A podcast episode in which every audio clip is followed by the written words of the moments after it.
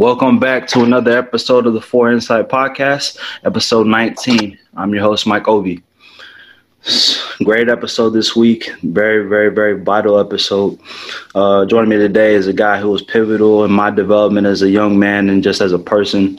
Was a mentor of mine. Was also my powerlifting coach. Um, got into motivational speaking. He's taught me a whole lot about life, and you know I, I wouldn't be where I am without him. Without further ado, big bro Trey House. Big big homie, how you doing? How you doing, brother? How you doing? Can't complain, man. Can't complain. Blessed. All right. So where I want to begin is, like I always do with every uh, guest, is just upbringing. Grew up in Beaumont, Texas. Uh, yes, sir. Small town. Just talk about that. You know, just what upbringing was like. Look here, man. It's not a small town. It's a small city. Nah, it's a uh, it's a hub city, seventy three miles northeast of Houston. Mm. Um, from Beaumont, Texas, Palo Alto, Palo Alto, Beaumont, Texas, Palo Alto, Texas. Um, came up out there, man. Uh, played ball. Came up like any kid, man. I was real good in the classroom, pretty decent on the field. I was lovely in the weight room. Loved the weight room. Hated the track, like any any other weight room kid would. Exactly. uh, and so you know that I didn't know how much that would inspire me later on in life to do other things, mm-hmm. you know, as far as in my business life. But you know, that did carry over. But you know, you know, it was it was fun, man. And uh, you know, I'm an '80s baby, so I was an outside kid. You know, I played street ball, I played sideline stick, and you know, I came up hard. You know, I I I I, I tackled people. You know, I hit with my head. You know, that, it was stuff like that. Like I, I don't understand all the foo foo stuff, so I played real football. Uh, yeah, that was shade. Uh, Very nah. much so. I caught it. yeah, man. Nah. So you know, a few screws got loose, but at any rate, you know, uh, it was fun though, man. It's the country, kinda. It's the city, kinda. You know, small town.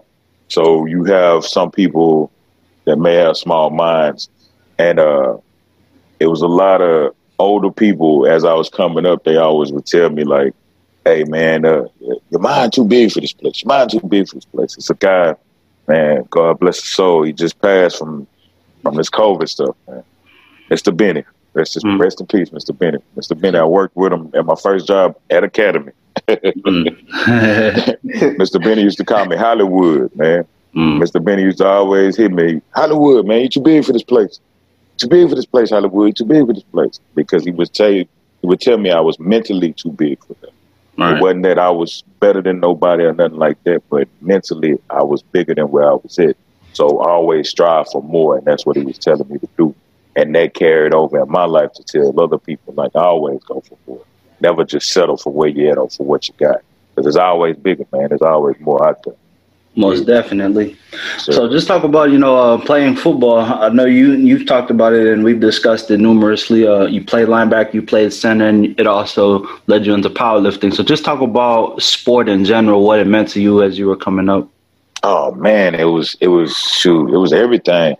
Man, I'm from the Golden Triangle, bro, and anybody that knows anything about the Golden Triangle back then, that was the they used to call us the football capital of the world Mm-hmm. The Golden Triangle in the I think it was like the '60s through the '80s, man, put the most people in NFL ever. So it was like coming up. It was like the dream. That was everybody's dream. Like we was football. That was it. Mm. And we were like the last generation of the football. You know, everybody, we thought we was going to leave. Everybody thought we was going to leave. From little league on, you was going to leave. That was it. That was your dream. And so, uh, like that was year round. That was where your mindset was at. I don't care what you was playing. Your mindset, you was getting ready for football. Mm. You know, and you did everything. So everything was hard nosed. Baseball was hard nosed in Beaumont, Texas. You know, in Orange, Texas, baseball was hard nosed. In Port Arthur, Texas, baseball was hard nosed. Like everything was hard nosed because that was our mentality. Like when it came to sport, and it was just like everything went to it. Like man, and your your your mind was almost on a clock to where it worked. At the summer, you'd be cool, cool, cool. August come, you'll start to ramp up, and then boom, you're ready to go. Man. Football season hitting, you ready to go, man. And it was like, it was perfect. And we were year-round athletes and kept our grades straight and everything else, so it was like no issues. And we had fun. Like it wasn't like we were sitting at the house. We had fun. Yeah. But we took care of our business too. For sure. So, th- for those who don't know, just talk about what was it about Beaumont and just that whole surroundings that led you guys to buy into athletics like that, and you know, to make y'all take it so seriously. Because a lot of people take it for granted, especially when you don't have it as rugged as you did. Bro, So- small town, man. You don't have nothing. Like, and when I say you don't have nothing, I don't. I'm not trying to make my city downplay my city. Don't get it wrong at all. Mm. You have plenty. You have a lot of industry out there. It's a big oil industry, so you got plenty with that. It's a it's a big prison industry. I hate to say it, so you got plenty with that. You got plenty of opportunity when it comes to those type things, but at the same time, you don't have much. You know, it's not a lot of opportunity. So you soak yourself in a certain dream, bro, and like you try to find something to grasp yourself onto. And you're starting to see that now in the new generation, like they don't have nothing too much to grab onto because the opportunities are drying up. Back then we had more opportunities. We were coming up, like I say, I'm an 80s baby, so we were coming up and it was still a middle class when I was coming up. Now it's slowly drying up out there. And so mm-hmm. those kids don't really have nothing to grasp onto. So it's either if they don't play ball, then they out there in the streets hard, hard, hard. Mhm. Like back when we was in there, it was like you had your halfers, some of them, yeah, they kind of tripping. They might, they might not, you know. But now it's like they out there, out there if they there, you know, and because it's nothing, so it's like it's that small town thing, man. It's like you want to have something to hold on to and have something to grasp on to, and it's something to do. You know what I mean? Like at the end of the day, it's something to do. It's fun, bro, and it's family. Like because we start from yay high. Like you mm-hmm. five years old, you out there six years old, seven years old, and you with that same team. Like you playing with the neighborhood flag team. That's probably gonna be your same teammate till you in twelfth grade. Yeah. Like you gonna end up playing with that same dude. Like one of those cats gonna be on your team all the way through, and you might end up going to college with him some way somehow. so you get know- comfortable. More. Yeah. It ain't. It ain't changing. Yeah, Yeah, no, I can relate because I mean, uh, I also grew up in a small town. Now it wasn't as small as Beaumont, but Pearland at the time, um, you know, was still emerging. It was still brand spanking new. So that means a lot of the people who grew up there at the time didn't have anything. It wasn't new and fresh and vibrant. It was new, and you got to build this from scratch. And so, uh, I can I can speak to just uh, being around people who didn't have a whole lot, or you know, their worldviews weren't as large. Um, I remember as I got to high school and my parents moved us uh, to a more well-off area of town, and just being around that new surroundings was it was different because I didn't like at the at the time I didn't want to move, but then I was like, oh no, I needed this to happen because just to see people and to be around people who they have access to more, so therefore they see more, they feel more, they expect more from life, and you know because I had good parents, luckily for me, and um, who held me accountable and you know expected a lot from me. That's what kept me, you know, grounded and always helped me see life in a bigger picture. Just as you alluded to for yourself, that's what it helped me. But I always kind of felt bad for the people I grew up around um, who didn't have that type of worldview. You know, basically growing up in the city, growing up in that small town was their life, and they stayed there. You know, a lot of them are still there, you know, raising families, and you know they're functional, but you know they they capped off. You know, I still keep in contact with some of them, and it's like, hey, this is this is who I am, and you know I don't see myself doing anything else. So, Right. you know, just speaking to that, you know, small town and that close knitness, like there are certain people where th- their life will begin and end there. They will not move nobody nowhere else. They will not see nothing else, and that's fine with them. and then that that falls into the the uh, idea of success. Though, Yeah. you know, I always said success is within that person. Like no one can define success for the next man. See what I'm saying? And I hate to use this analogy, and please excuse me, but I, I always use it because to me it's something that paints a picture that people can understand. At the end of the day, if a crackhead finds a rock, he achieves success. Yep. Absolutely. Hey, real shit. No, this is the truth. I mean, it's the truth.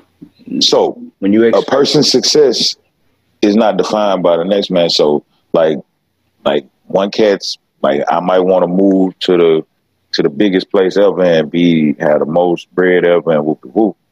and the next cat guys might want to have that simple life. You know what I mean? Like I, I have, I have partners that moved away from home and found places away from home that look like home. Yeah. And moved up. you know, just to be comfortable, to feel like they back at home. You know what I mean? Because they just want to feel like they're at home, but just be away from home. Yeah. You know what I'm saying? Like everybody, and they successful. God, I'm talking about bank accounts, lovely, credit, lovely, everything lovely, but they just want to feel like they're still at home. You know, yeah. so they found a neighborhood that looked similar to home. You know what I mean? And so that you know everything, everything is everything when it comes to that man. Like success is defined by the next man. You know, I mean by that person. You know? Absolutely.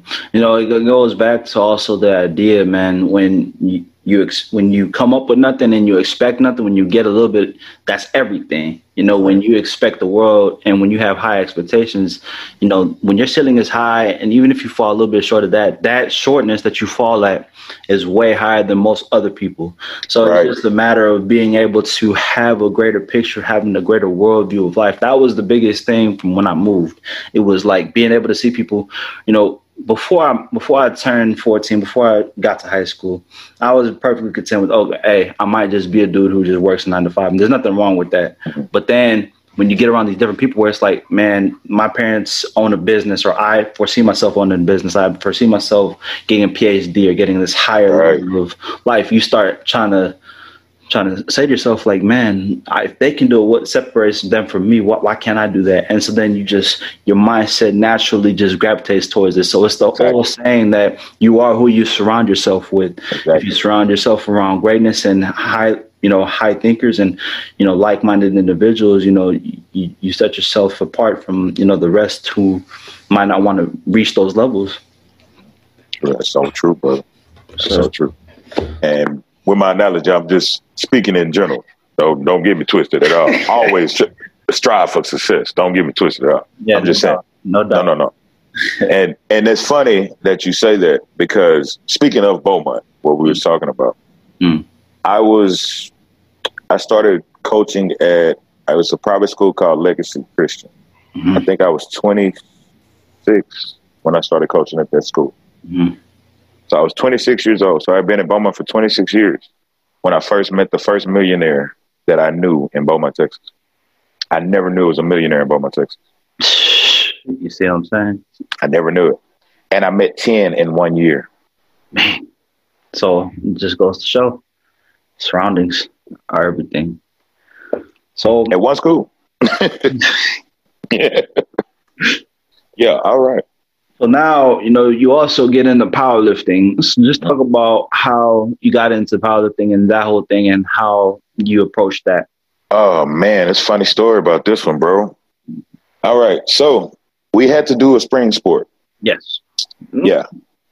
and so, like any other jock that loves the ladies, what's the first one you run to? Track. Right? Right. okay, with all the homies, because I'm a linebacker, but I hang with the running backs and the wide receivers because I love the ladies. So I hang with the pretty boys and nothing wrong with love the ladies. So I'm run to the track team. But guess who's the track coach? My linebacker coach. We super cool during football season. Guess who I don't get along with during track season? Your coach. My linebacker coach. I need to go find another sport to play, brother, because I'm just not digging this too much. It's cool, but it's not me. Mm. But I'm gonna finish the season. It's all good. But I don't think this on really gonna run. I'm gonna finish this year. We're gonna do something else next year. So I kept on powerlifting through that year because my favorite coach was the powerlifting coach. Rest in peace, Coach Basin. He passed early this year. Uh, he was my favorite, my favorite coach. He was my lineman coach. Mm. Um, but Coach Basinger was the powerlifting coach, so we powerlifted and we went ran the track. So we would go to powerlifting practice, till five o'clock and then go straight to track practice. So think about that. Yeah. Go do some deadlifts. I'm rushing volume training on deadlifts and squats and then go straight to track practice. How you feel about that? Yeah. Thank God I threw discus. So I only had to run three days a week. All right. Uh, yeah. Okay. yeah. I still had some pain though. All right. Any rate, bro. And so, uh, and so carried on, you know, I stuck with powerlifting on through, you know, on all the way through senior year. Yeah. And uh, that became my spring sport. I picked up soccer after freshman year. I started playing soccer instead of track, mm. and that was my little spring sport because I got in better shape anyway, and it was cool. I mean, it was fun, you know. So it was something new. I never played soccer in my life, so yeah, that's what's up. Something to pick up. No, because I mean, when I got into powerlifting, and you know, we just happened to be at the same gym at that time because you were training at the Fitness Connection, and just everything you were able to teach me. I mean, shoot, you knew what the fuck you were talking about because I placed yeah. first in my meet. So, just man, that's all Coach Bay, bro. That's all Coach Basinger.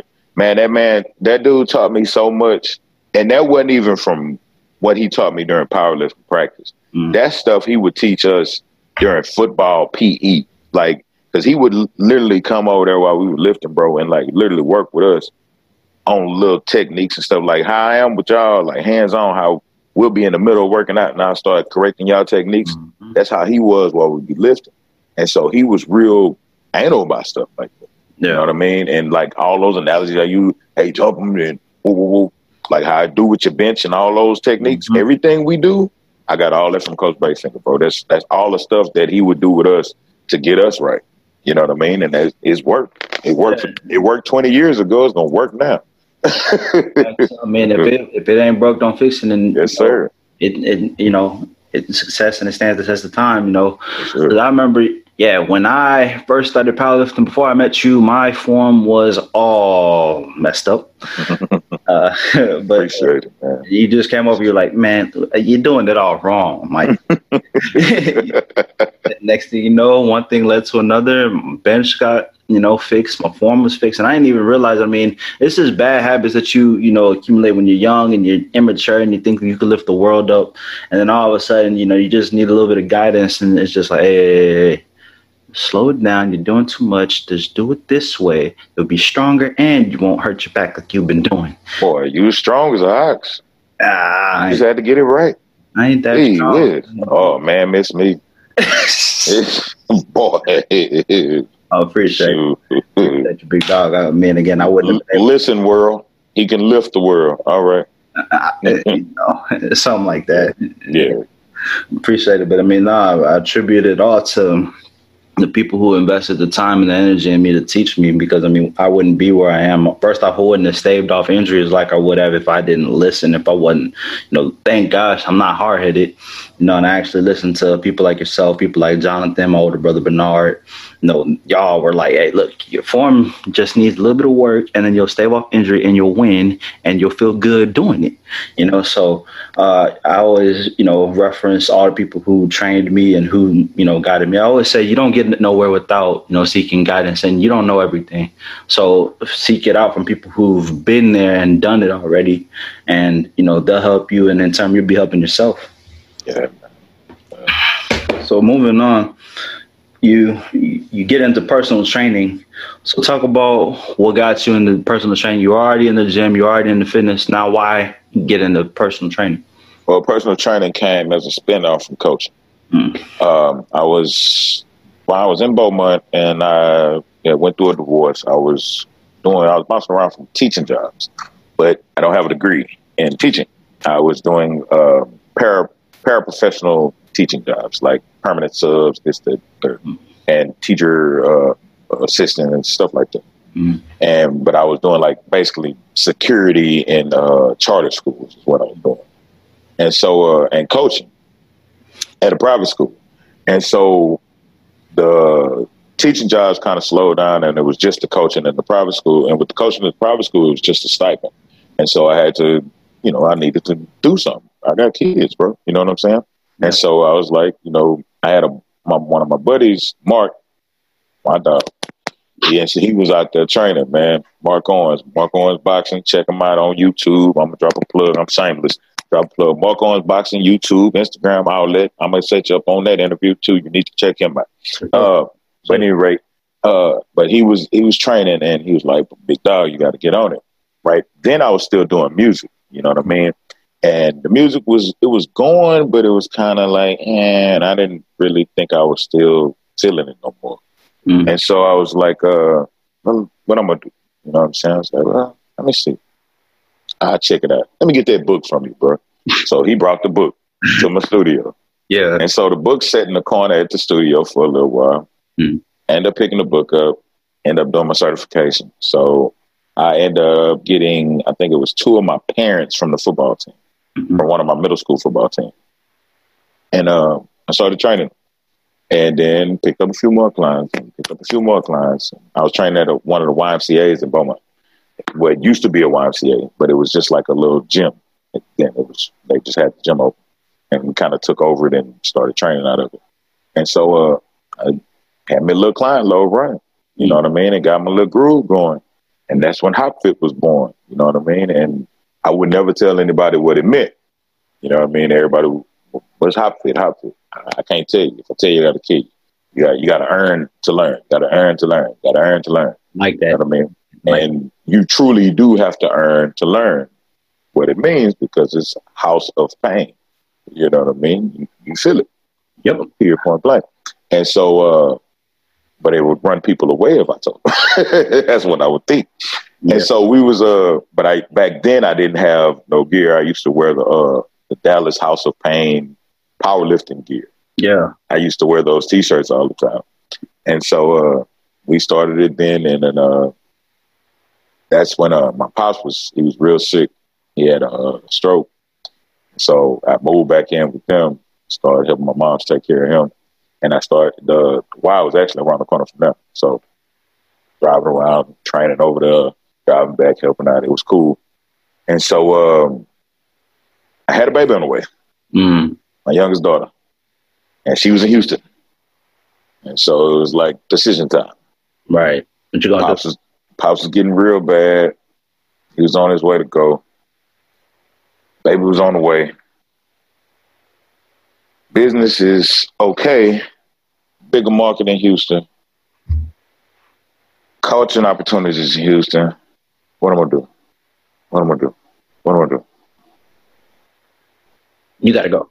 I need to get out of here. Pops was, mom's was like, Pops gonna be okay. Go ahead and go. Mm. I left. Pops passed a couple of weeks after I left. I'm in Houston. Didn't initially start training. I started working at Vitamin Shoppe first. You know what I mean? Just to get started doing something. And then Schlumberger called. I started working in the oil industry Mhm. and it totally threw me off. How so? For three years, I didn't train. Mm. But everybody at my job kept me on the training note because they walked up to me like, bro, you work out. Bro, what you take? Bro, what you do? Bro, can I work out with you? Bro, do do do. So before you know it, I'm in the gym every night with half my dang on shift training them. Just happened That's naturally. like I got it going. You know what I'm saying? Right there, boom. And I'm not charging them. I'm just working out with them, but I'm showing them everything. So it kind of is keeping my mind fresh, but I'm just not, I don't have the business going because there's no need right now. I'm in the oil industry. Mm. And so we, the layoffs came or whatever through, you know, at the end of the, the crash or whatever. Mhm. And so I needed something to do. You know what I mean? So boom, started putting in uh resumes, blah blah blah. Fitness connection card. Like this was seven days after I got laid off. And so went to Fitness Connection and boom, that's when I ended up there. And I started selling memberships. I sold memberships for a couple of months and then started training. And that's when I ended up meeting all y'all guys.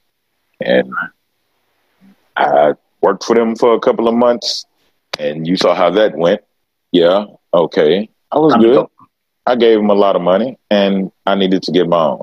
Yeah. And then Hopfit had to come back real quick. So God made a lot of things happen, man, real fast. When I say God made a lot of things happen, I can't attribute it to nothing else because it couldn't have been nothing else that opened the doors and opened. Like, like once Fitness Connection door closed, it was like doors did this. And before you know it, I had my own gym, my own area, everything to do right now. And a client load with it. You know what I mean? And so ever since then, I've been rolling. And so haven't stopped since. And also, I also do corporate boot camps. So So for anybody who needs a plug to a boot camp, just go ahead and hit my guy Trey up. He gets you right. yes, sir. Now, uh, real quick though, talk about what happened at Fitness Connection. I mean, I was there, and without you know shitting on them, but you know, just talk about what led you to starting your own thing because I think that's a step that a lot of trainers uh, end up having to take. You know, work at a chain for a while, and then eventually it dawns upon them, I need to do my own thing and I need to start my own thing. So, how did that happen for you? This is not nothing to Fitness Connection at all, by no way. This is to box gyms, period. They, and it's a business. Yeah. You know, and you're an employee at the end of the day. Employees get paid a wage.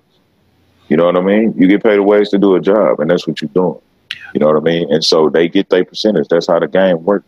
You know, but in that game, you're getting a very small percentage of your work. See what I'm saying? Because it's just like the music business, okay, or acting, or, or writing. You know what I mean? Those are, are intellectual properties. You see what I'm saying? When you're training, you're presenting an intellectual property because you're presenting your those are your thoughts and your ideas that you're presenting to this person to create and sculpt their body to make them and create what you're trying to get them to be to what you want, what they want to be, right? Yes. That's your stuff. But they're paying the gym for that. Mm-hmm. And the gym is giving you a percentage of what they're paying the gym for that. But you're doing 100% of the work. But only getting a fraction of what you. But you're only getting a very small fraction of that, depending on what gym you're at.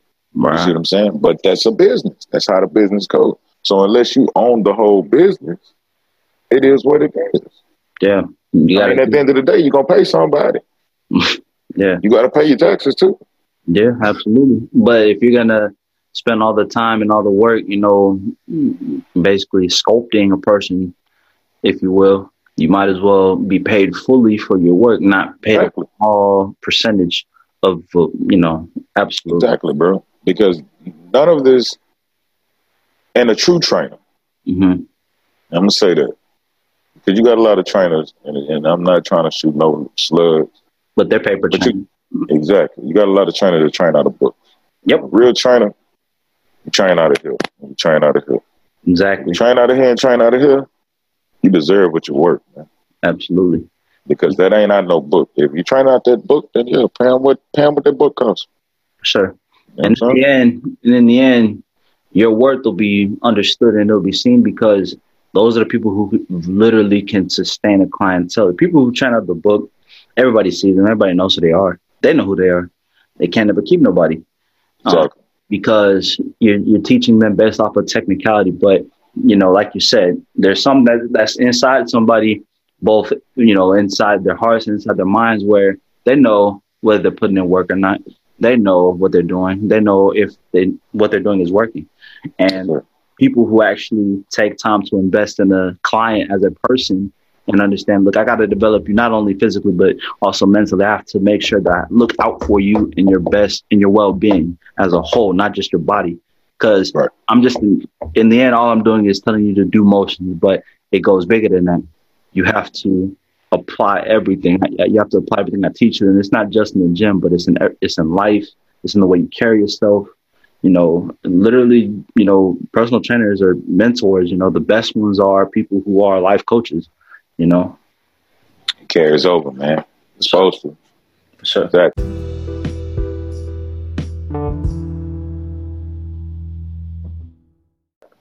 So you grew up in Beaumont, you're powerlifting, then you switch over to training, you know, all these things. And finally you get the ball rolling and then November 2018, Bye, yeah. pow, Boom. Come on with it. reality sets in. So um, you know, you, you basically, you know, things start to happen. Just talk about it. Man, man, man, man. November 18th. So, how did this start? Man. All right, so I had a, a issue with anemia. That's Mhm. how it initially started. And I went to the hospital for that, and I had to get a blood transfusion. Mhm. Had blood transfusion, some had some issues with that. Right. That started a line of situations, man, that was like it was crazy, bro. Like I don't even I can't even explain it to the fact to where like it was so many different little situations. It was every time I would get out the hospital, I had to go back for a different thing. I was in and out of the hospital five times for five different things in five weeks.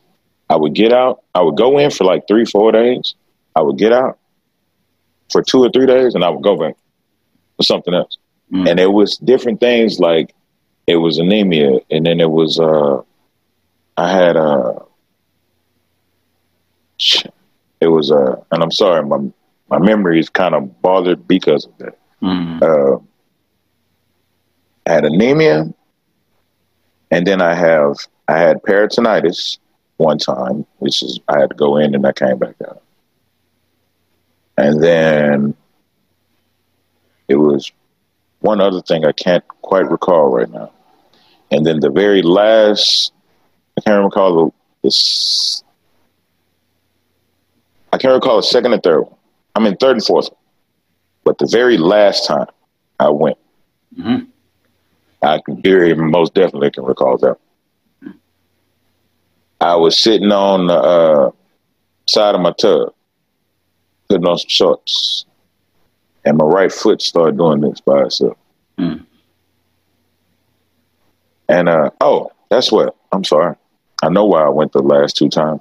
I kept having these migraines, man these migraines I couldn't control and I couldn't do nothing about them. I didn't know what was going on. And I, I take blood pressure medicine, all this stuff. My blood pressure was sky high. And so I would go in and they, would, Mr. House, we don't know what's going on. And they gave me these shots in my head. And it was all kind of crazy stuff. But that's what those other times were. It was it was always that. So it was the peritonitis, the blood transfusion. Then the other times was like migraine stuff. Then this last time was this. But anyway, but my, my foot was doing this, right? And so I called my wife in the room. I'm like, man, my foot's doing this by itself. She's like, okay, we gotta go to the doctor. So we go to the emergency room. And so they uh they CAT scan me, bro. And I have a mass on my brain mm. of blood. And my brain's moved over, I think it was six millimeters. Damn. My brain was moved over. Off the center. Mm. I had an aneurysm. and so they're like, we gotta do emergency surgery. So they put me on the surgery list. We got to do everything 24 hours, blah, blah, blah, blah. I'm not grasping what's going on. Now, no, my speech is different. I sound totally like you hear deep my voice is. But I sound like this mm. when I'm talking. And I'm, st- st- I, I'm stuttering when I talk. Like I almost sound like Mike Tyson with a hard stutter, but higher. Like not to be funny, but seriously. You know what I'm saying? Like I, I, can laugh about it now, but serious business.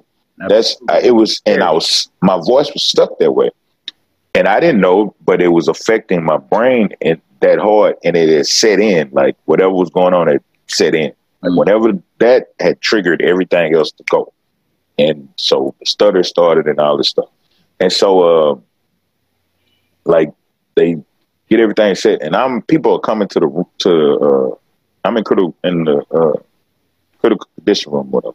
People coming up there, and I'm having conversations with folks, and they're wondering like, "How are you talking?" But I'm having full. I'm talking about football. I'm talking about life. I'm chilling. They come in there want to pray and I feel sorry. For, I'm like, what, what's wrong with you? I'm good. I mean, we could pray. That's cool. But what's up? What's wrong? Right. Uh, you know what I mean? Like, we good. I'm good. You know what I mean? And I love my wife to death, bro because it's funny because she makes fun of my partners. Eh, eh, eh, what what is this? This rated PG PG thirteen. How gangster is this show? I mean, I you know, mean, you know, no, no, no, no. How raw you get? Huh? As raw as you want. Okay, as raw as I, it's, it's funny. My wife, she's calling my partners, man. Yeah, and they breaking down on the phone, and she like, bro, I've never seen so many gangster mother boop boop boops acting like some little boop boop boops in my life. He okay. He gonna be all right. This Trey we talking about. But Facts. she she was exhibiting a spirit that day, bro. Like that held me down so hard. Yeah. I ain't had no choice but to be like, oh, everything cool. I never grasped what was going on. And so I go into the surgery they tell my moms and them it's gonna be six hours. Mm-hmm. apparently I was back in the room in like 45 minutes. Dang. I don't even know nothing was going on. The doctor said when he cracked my skull, the blood jumped out. He also said the blood had been in my the blood was three weeks old. So the blood had been on my brain for three weeks. And is I had been having them headaches for three weeks. Right before that, I had to stop boot camps two weeks previous to that Mhm. because I started having these blood clots in my eyes and I started feeling real weird, like I had a vertigo, like I had uh, vertigo. Mhm. Like I started feeling like real dizzy, Dizzy. so I had to s- slow the boot camps down. You know what I'm saying? Like I, I was had to stay at the house for a little while, and so uh, I didn't know what was going on. And come to find out, this is what was happening. And so, uh, but I get back to the room, and so I wake. Once I wake up, my my cousin he's sitting next to my bed. He's in a wheelchair, and he's on point because he's trying to talk to me, but he's talking to me about stuff from when we were children. Mhm. You know, it's to see if my memories there, and I'm on point. I'm on point with everything. I'm catching everything he's talking about. Mhm. And so, like, okay, you good. You know what I mean? And so, man, it was like, from then on, it was like crazy, bro, because which we had our down, our ups and downs. Like two day, and two days later, the um, therapist came Mhm. for with the walker, and that was the funniest thing in the world because she came with the walker and she was like, "Okay, Mister House, we're gonna we're gonna walk. Okay, I want you to stand up, grab it, and stand up, and we're gonna walk down the hall. I want you to hold on to it. Okay." I said, "I want to take a couple of steps without it." Okay. She was like, "Okay, whenever you need it, I want you to grab it. All right, I'm, I'm gonna hold on to it. Okay." I was like, "All right." That lady held on to that thing all the way down that dang on hall. You see what I'm saying? And I wouldn't have it, bro, because I was determined. You know what I'm saying? To keep going. Yeah. And uh, and then I came home, man, and uh, and I was straight. And then I caught a dang on. Uh, uh, I, I became septic. I had uh because I had right after that I had a seizure, and so they did a a uh, a uh, surgery. I can't remember the, the, the name of the surgery, but anyway, they did a stent from my thigh, and it basically went to my brain to see what caused the anger. And that surgery, something got infected with it, and it caused the blood a blood uh, blood poison. And so I became septic, bro. And so I didn't eat nothing from November. I would say November 18th. I was eating popsicles. Mhm. From November 18th all the way to Christmas. Damn. I wasn't eating nothing. You know what I'm saying? Nothing. Just And so uh it was it was weird, bro. It was like it was crazy, dog. And uh but Christmas Day, Christmas morning, because I was sleeping sitting up. Oh, I had to sleep sitting up on the couch. Mhm. And Christmas morning, I was sitting there. My mom and everybody came to the house because, bro, on the strength, I know what it was. Everybody thought I was gonna go. I'm not crazy. I know it was. I was down to 162 pounds. I was, you know, back then I used to walk around at 215, easy.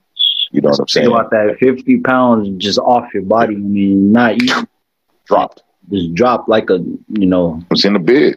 Like I was bedridden. And then I was couch ridden once I got out of the bed because I couldn't lay down because it hurt too much to lay down. Everybody the they don't know. I mean, you didn't even know is all these things happening at one time. You improve one day and then you're back in the hospital next. It's just never in a cycle. Nobody knows. There's no certainty. So, you know, everybody is kind of trying to be positive, but everybody's expecting the worst. And, uh, And excuse me if anything is like mixed around because, you know, no, I saw. I mean, that's mind real stuff. that time was crazy. But I, I I remember everything that happened, but I might pinpoint certain things in the wrong spot.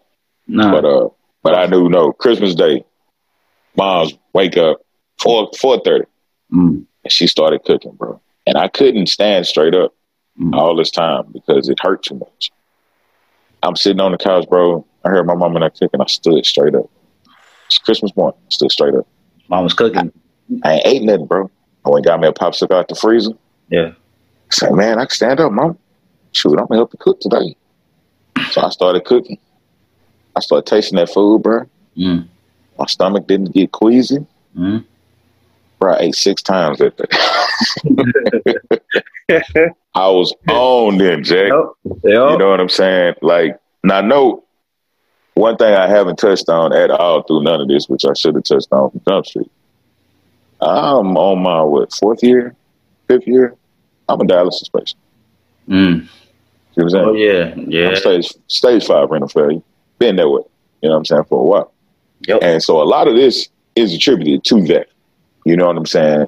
And so me saying, I'll let say this, with the blood poisoning, if I wasn't already a dialysis patient, that could have went real bad because they was able to put me real quick on a different like I do peritoneal dialysis, which is a lighter form of dialysis, but they were able to put me on the classic form of dialysis, which people, most people know as hemodialysis, Mhm. the, blood dialysis. They were able to put me on that real emergency and were able to clean my blood real fast and get me off of it. And then once I went through two weeks of that treatment, like real harsh, harsh, harsh, harsh.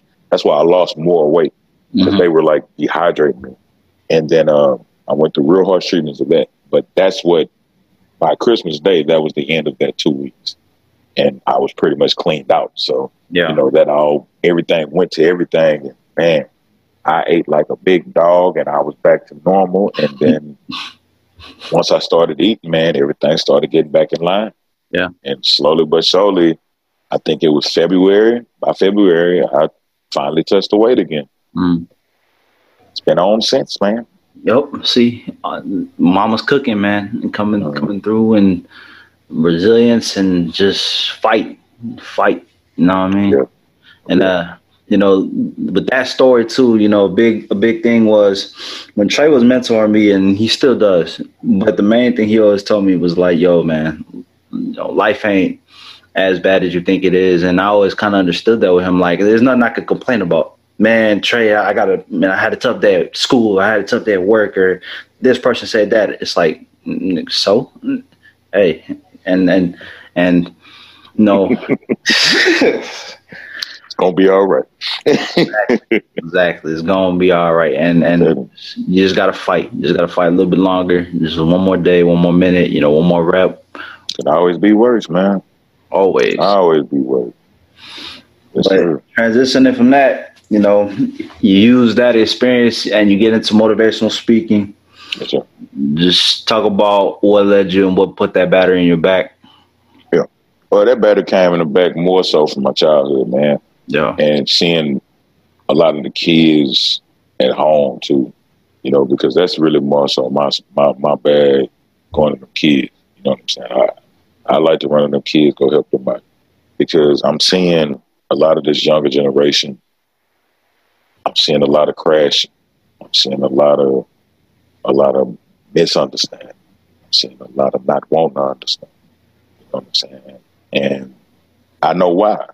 Why? It's coming. It's coming from a place of pain. You know I'm saying? It's coming from a place of hurt. It's coming from a place of nobody ain't hearing them, ain't nobody feeling them, Mhm. ain't nobody understanding them, ain't nobody getting on their level. Everybody acting like they don't understand. Everybody acting like they forgot Fact. when they was that age. You know what I'm saying? My memory ain't that dang on bad, bro. I remember when I was a little bad kid. You know what I'm saying? And I wasn't no bad, bad kid, but you feel me? Like I was a little mischievous kid too. I understand. Yeah, I get it. I had one foot out there. I get it. So, but them kids can all every every kid that's going wrong can go right. Miss me with them. You know what I'm saying? Yeah. Every kid that that that go to that party can can pass that class. Miss me with that. Every kid that's in that fight can get in that ring. Miss me with that one. Like, come on, bro. Like, if we do it right and really try to get in touch with them and and and give them an ear and give them some love, things can change, bro. For real, for real. Y'all talking about all these shooters and these demons and whoop whoop whoop whoop whoop. Yeah, you, go recruit them to the army, sir. Thank you. You- Get some soldiers, sir. they can be functional human beings. Don't give up on them, man. Like everybody has a chance. Everybody deserves a chance. You know, Thanks. of And I bet you half them kids is just acting out out of anger and hurt, bro. yeah, because Kids don't want to back like that, man. yeah, they don't. They feel like nobody got their back or nobody really is hearing them, like you said, man. And so, what are you gonna do? People, they still kids, man. They're still human beings. They still gotta survive. And if they're not given the resources and the outlets, they don't know any better. They don't know what they can or can't do. They don't know their power yet. So they just they go to the quickest thing. They go to the nearest thing, which is the stuff. And everything is inspired by Faz as well. Absolutely. So you also gotta gotta counteract that. You gotta make we gotta make being smart cool. You know what hey, I'm say saying? that again. gotta sure. you feel me? Stuff like that, like being smart, cool. Being understanding, like having spirituality, cool. Stuff like that. We got to make these things cool. Those things were never cool to people. Like from my childhood, those things stopped being cool. Do you know what cool was in the seventies? Putting on a suit. Mhm. That was cool. That's square now. Absolutely. I mean, it's starting to be cool again, but you know, I'm, in, in my days, that's that was square putting on a suit.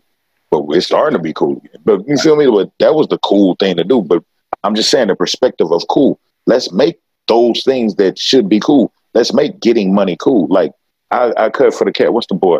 Uh, Money Man. I like that dude. Hmm. Why? Because he makes getting money cool. He makes the stock market cool. He makes crypto cool. He makes it cool. I like that. You know what I'm saying? He'll have a whole generation of kids investing in cryptocurrency and make a whole generation of million, black millionaires that would have never existed. And make a whole generation of white millionaires that never existed. Because these kids that were never paying attention to it are paying attention to it. You see what I'm saying? Mm-hmm. All it takes helping is the money. world. Exactly. But we gotta we gotta change the paradigm, man. Yeah, You know what I'm saying? Yeah. Like, it is what it is. We gotta we gotta fix the NWA effect. absolutely.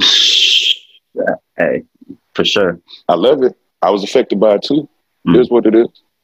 I luckily was able, like I said, I was able to stray away. But the thing was, I was surrounded by people who weren't. You know, who I was, Right. I was surrounded by people who didn't have the resources, didn't have the outlets to stay away from it, and I always kind of felt bad. So now it's like, okay, you feel bad, what you gonna do about it? Okay, Right. educate them, talk to them, and that's the thing. People under undervalue just the power of words and the power of knowledge and the power of having Right. mentors. Luckily, I learned that lesson early in life, and it helped me. Um, now it's like okay, bring people on here who can speak to them and who can speak the language and who look like them. Whomever them is, it, it can be anybody. It's not a color thing. It's no, it's not an enemy thing. Is everybody deserves a chance to have a good life and understand things. And a lot of times people don't make it because they don't know they can or they don't see that they can. But when they when they see others like them, it's like, oh wait, I can do this too. Oh wait, he can do it. Maybe I should try it too. You know? Certified. Man. That's total truth, brother. Yeah. Now another part of your motivational speaking is your outspokenness, getting real. You know what's going on in the world. Another uh, near Beaumont is Port Arthur, Texas, and you know you grow up around a guy named Stephen Jackson and another guy named George Floyd. Talk about that and just uh, But- you know I But remember- before, uh, oh, go ahead, bro. I'm sorry. Go ahead. Go ahead. That's all good. Um, just you know, I knew I was around you, and you know, I saw how you posted, and I saw your activism, and I saw you speak up on it, and I just want you to just talk about what that meant to you and what Stack has meant to you and everybody from that area. Uh, I mean, I'm gonna start with Stack real quick. Stack is inspiration to all of us. You know what I'm saying? Shout out to Stack because you know he he was one of them cats, like you say, when you see somebody make it, you know that you can do something. And Stack was that for our generation. He was the one that made it for us. He was the one that we saw go. You know, we saw Stack make it, so it was like, oh, we could do something. You know what I'm saying? And he Stack wasn't a cat that left and we never seen him. He left and we always saw him. So like he always came home. So it was like, you know what I'm saying? It was what it was. Same thing like with the wreck shop guys. We always saw them. They were always home. But I digress. Um with the uh situation, before George Floyd, brother, there was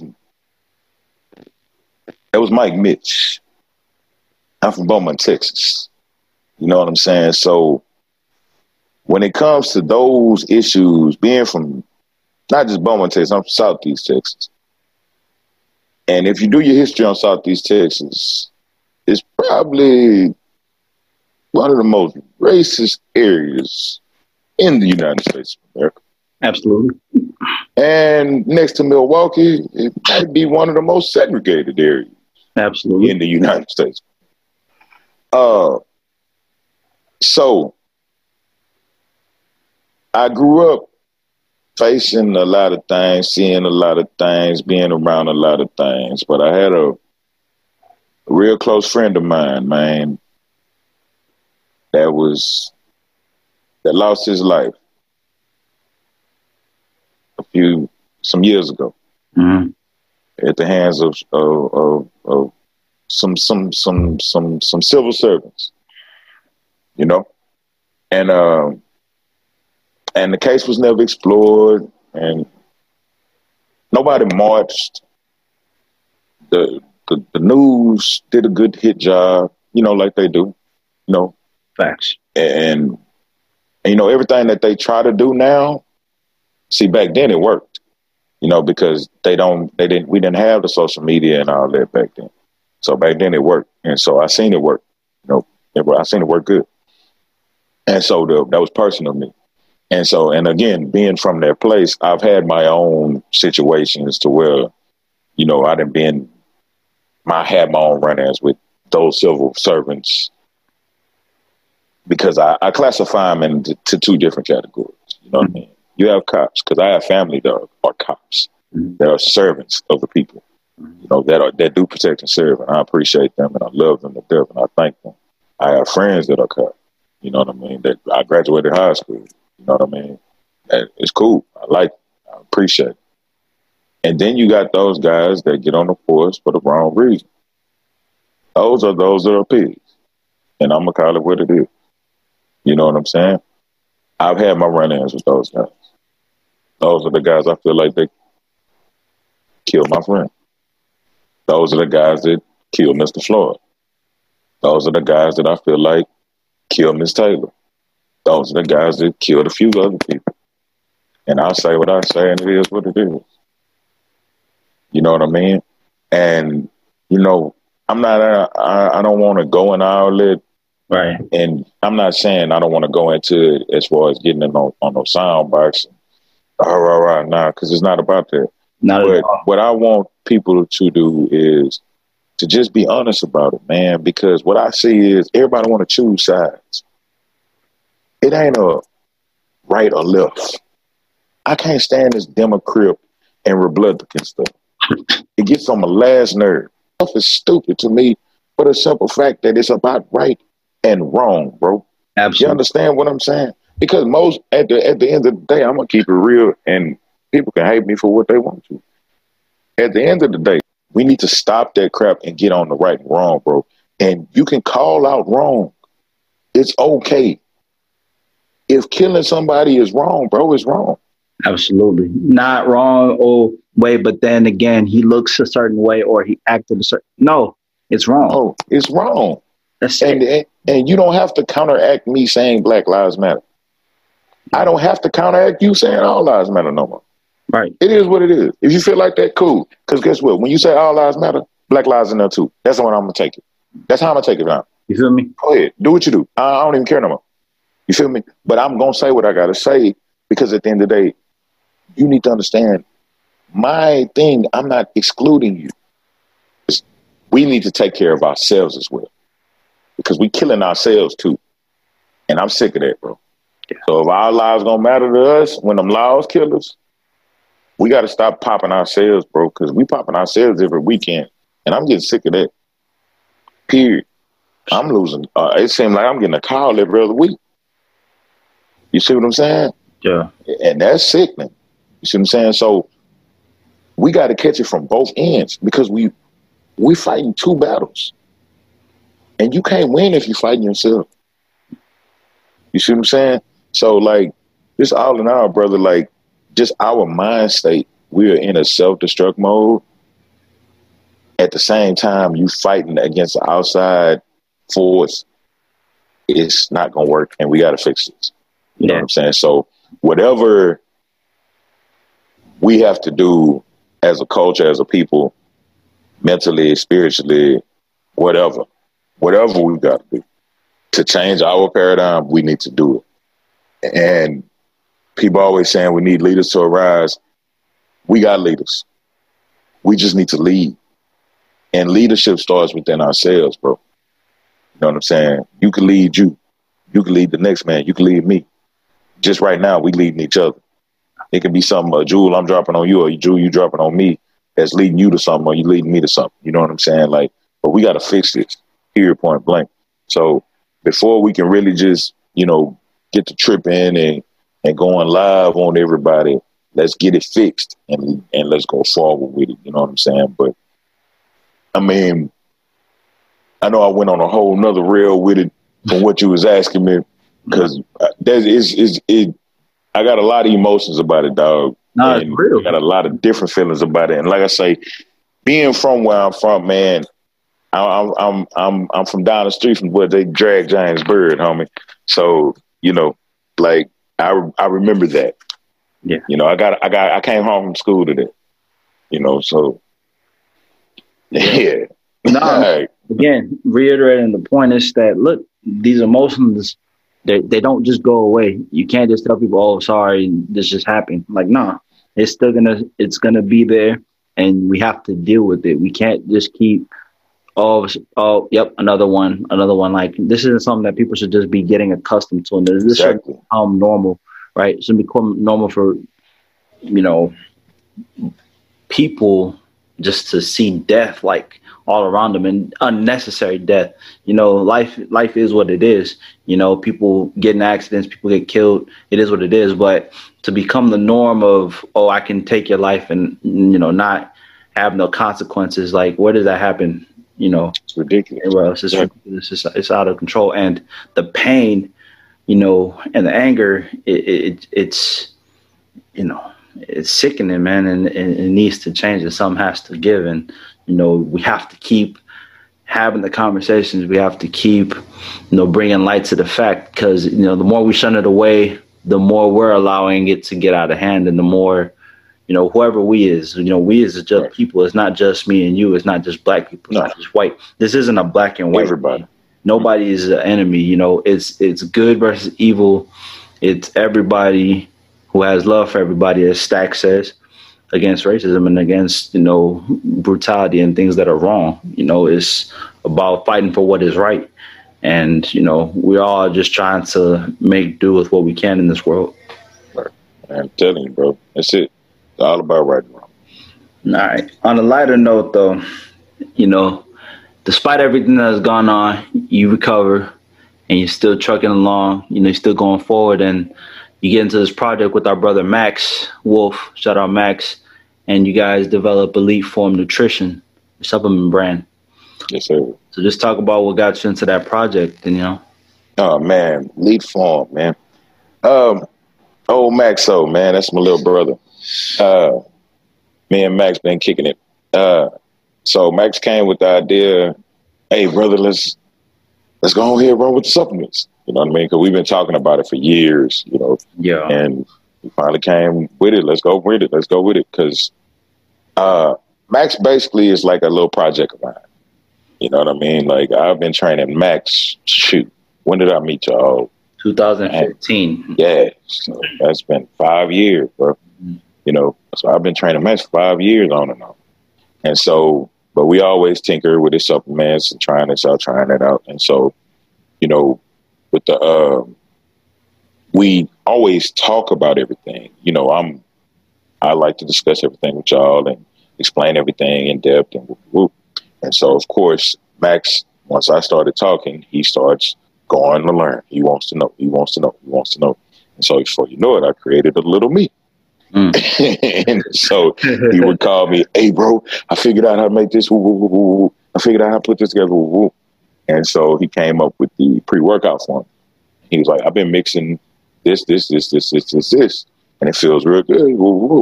I think I'm gonna try it out in a, in a formula. And so he tried the samples, and once he came up with it, man, and when I tell you that's the best pre workout ever, oh my god, you know. And uh, I'll try that shift from EliteForm Nutrition, man. Yeah. Boy, pick that up at EliteForm Nutrition. Don't get it. Uh, and so we ran with it, man. And then we needed another another supplement. And so, of course, came to Burn.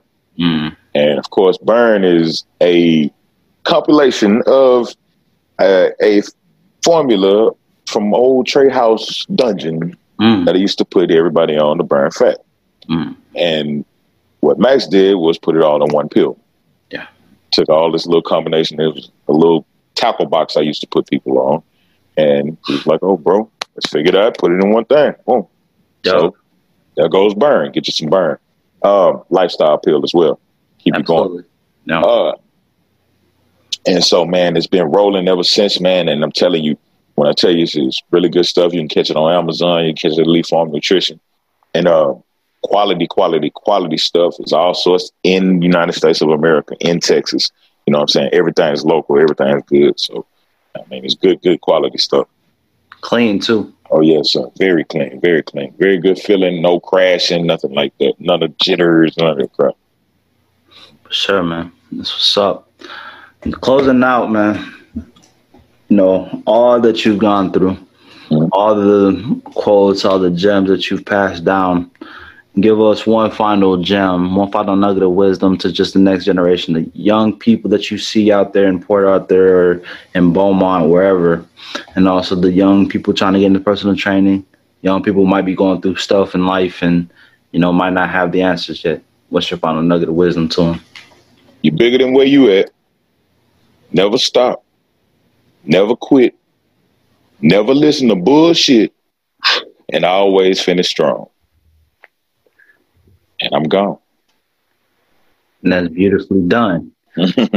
That's your wrap for Insight Podcast, episode 19. Real one, but a but a gem nonetheless.